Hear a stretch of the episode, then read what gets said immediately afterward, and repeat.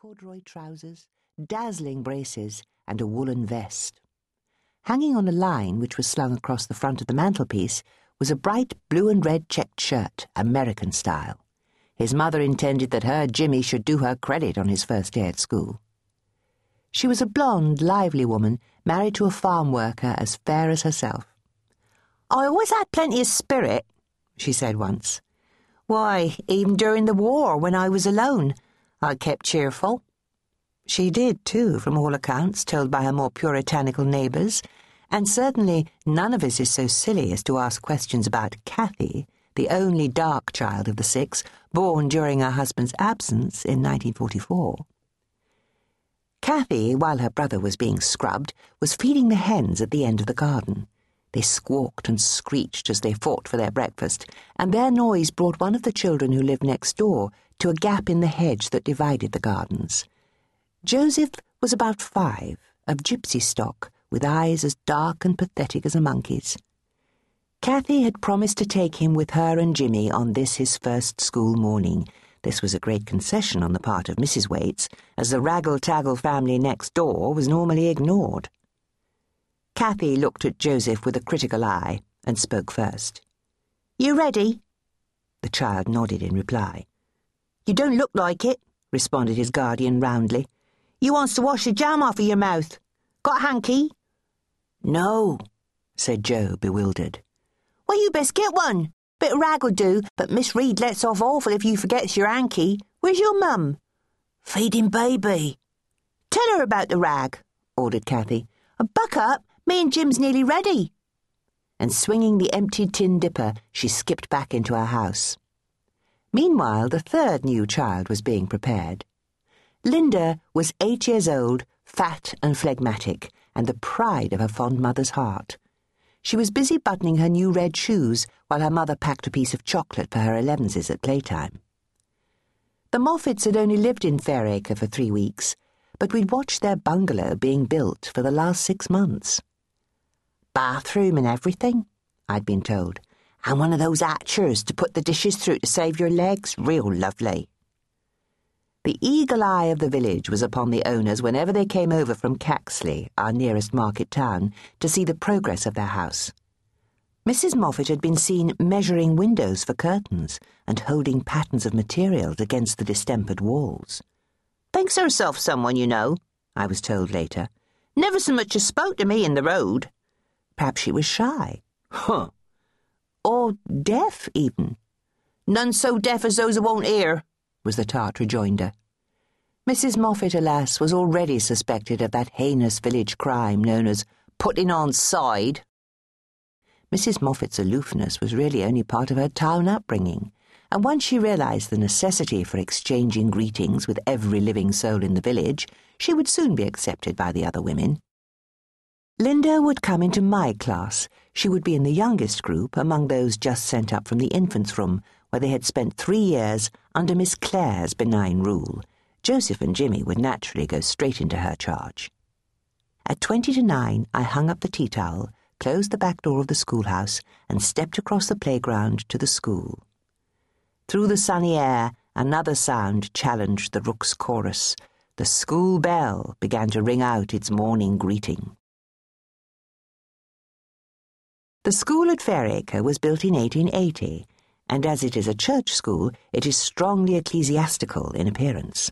The walls are made of local stone, a warm grey in colour, reflecting summer light with honeyed mellowness, but appearing dull and dejected when the weather is wet. The roof is high and steeply pitched, and the stubby bell tower thrusts its little Gothic nose skywards. The windows are high and narrow with pointed tops. The building consists of two rooms divided by a partition of glass and wood. One room houses the infants, aged five, six, and seven years of age, under Miss Clare's benevolent eye. The other room is my classroom, where the older children of junior age stay until they are eleven, when they pass on to a secondary school, either at Caxley, six miles away, or in the neighbouring village of Beech Green, where the children stay until they are fifteen. A long lobby runs behind these two rooms, the length of the building.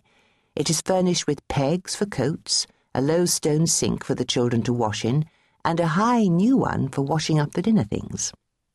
An electric copper is a recent acquisition, and very handsome it is, but although we have electricity installed here, there is no water laid on to the school. We overcome this problem in two ways. A large galvanized iron tank on wheels is filled with rainwater collected from the roof, and this, when we've skimmed off the leaves and twigs and rescued the occasional frog, serves most of our needs. The electric copper is filled in the morning from this source and switched on after morning playtime to be ready for washing not only the crockery and cutlery after dinner, but also the stone floor of the lobby. I bring two buckets of drinking water across the playground from the schoolhouse, where there is an excellent well. But we must do our own heating, so that a venerable black kettle stands on my stove throughout the winter months, purring in a pleasantly domestic fashion, ready for emergencies. The electric kettle in my own kitchen serves us at other times. The building is solid structurally and kept in repair by the church authorities whose property it is. One defect, however, it seems impossible to overcome. A skylight, strategically placed over the headmistress's desk, lets in not only light, but rain Generations of local builders have clambered over the roof and sworn and sawn and patched and pulled at our skylight, but in vain. The school stands at right angles to the road and faces across the churchyard to the church. A low dry stone wall runs along by the road, dividing it from the churchyard, school playground, and the schoolhouse garden. Behind this, the country slopes away, falling slightly at first, then rising in swelling folds up into the full majesty of the downs, which sweep across these southern counties for mile upon mile. The air is always bracing, and in the winter the wind is a bitter foe, and that quality of pure light, which is peculiar to downland country, is here very noticeable. The children are hardy, and though quite naturally they take their surroundings for granted, I think that they are aware of the fine views around them. The girls particularly are fond of flowers, birds, insects, and all the minutiae of natural life, and have a real knowledge of the whereabouts and uses of many plants and herbs. The boys, too, can find the first mushrooms, sloes, or blackberries for their mothers or for me, and most of the birds' nests are known as soon as they are built. In one corner of the small square playground, is the inevitable pile of coke for the two slow combustion stoves. This is considered by the children a valuable adjunct to playtime activities. A favourite game is to run scrunchily up the pile and then to slither down in gritty exhilaration. Throwing it at each other or at a noisy object such as the rainwater tank is also much enjoyed, hands being wiped perfunctorily down the fronts of jackets or on the seats of trousers before the beginning of writing lessons. All these joys are strictly forbidden, of course, which adds to the fearful delight. Furthest from the wall by the road, at the other side of the playground, grows a clump of elm trees, and their gnarled roots, which add to the hazards of the playground surface, are a favourite place to play. The recesses are rooms, larders, cupboards, or gardens, and the ivy leaves from the wall are used for plates and provisions, and twigs for knives and forks.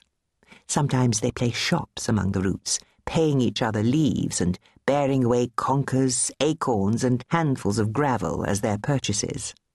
I like to hear the change in their voices as they become shopkeepers or customers. They affect a high dictatorial tone of voice when they assume adult status, quite unlike the warm burr of their everyday conversations. Altogether, our playground is a good one, full of possibilities for resourceful children, and big enough to allow shopkeepers, mothers and fathers, cowboys and spacemen to carry on their urgent affairs very happily together. On this first morning of term, Miss Clare had already arrived when I walked over at a quarter to nine. Her bicycle, as upright and as ancient as its owner, was propped just inside the lobby door. The school had that indefinable first morning smell, compounded of yellow soap, scrubbed floorboards, and black lead. The tortoise stove gleamed like an ebony monster. Even the vent pipe which soared aloft towards the pitch pine roof was blackened as far as Mrs. Pringle, the school cleaner, could reach.